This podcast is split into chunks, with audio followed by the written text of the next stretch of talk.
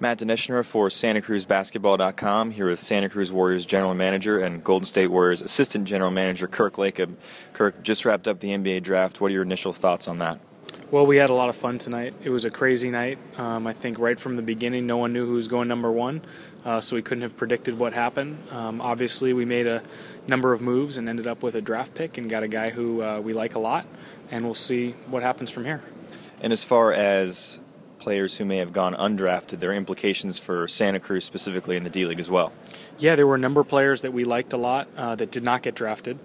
And we've reached out to quite a few of them to see if they want to play Summer League with us. And, you know, we'll go from there. If they're good enough, maybe they'll make it to training camp. And a number of those players, I'm sure, will go on to play in Santa Cruz in the D-League. So certainly we've already started to look at that for next year. We've identified a number of guys that we think have NBA potential, and we want to help them get there. So you talked about Summer League. That's sort of the next thing on the radar for some D-League players, some prospects. Explain what happens in Summer League and how potentially there could be some Santa Cruz Warriors players there. Sure. We have a couple guys who played in Santa Cruz last year who'll be on the team, Scott Machado and Kent Bazemore, and then Cam Jones and Lance Goldborn will also be there.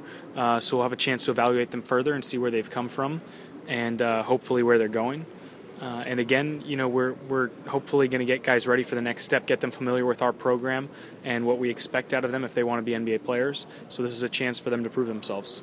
Great. Thanks.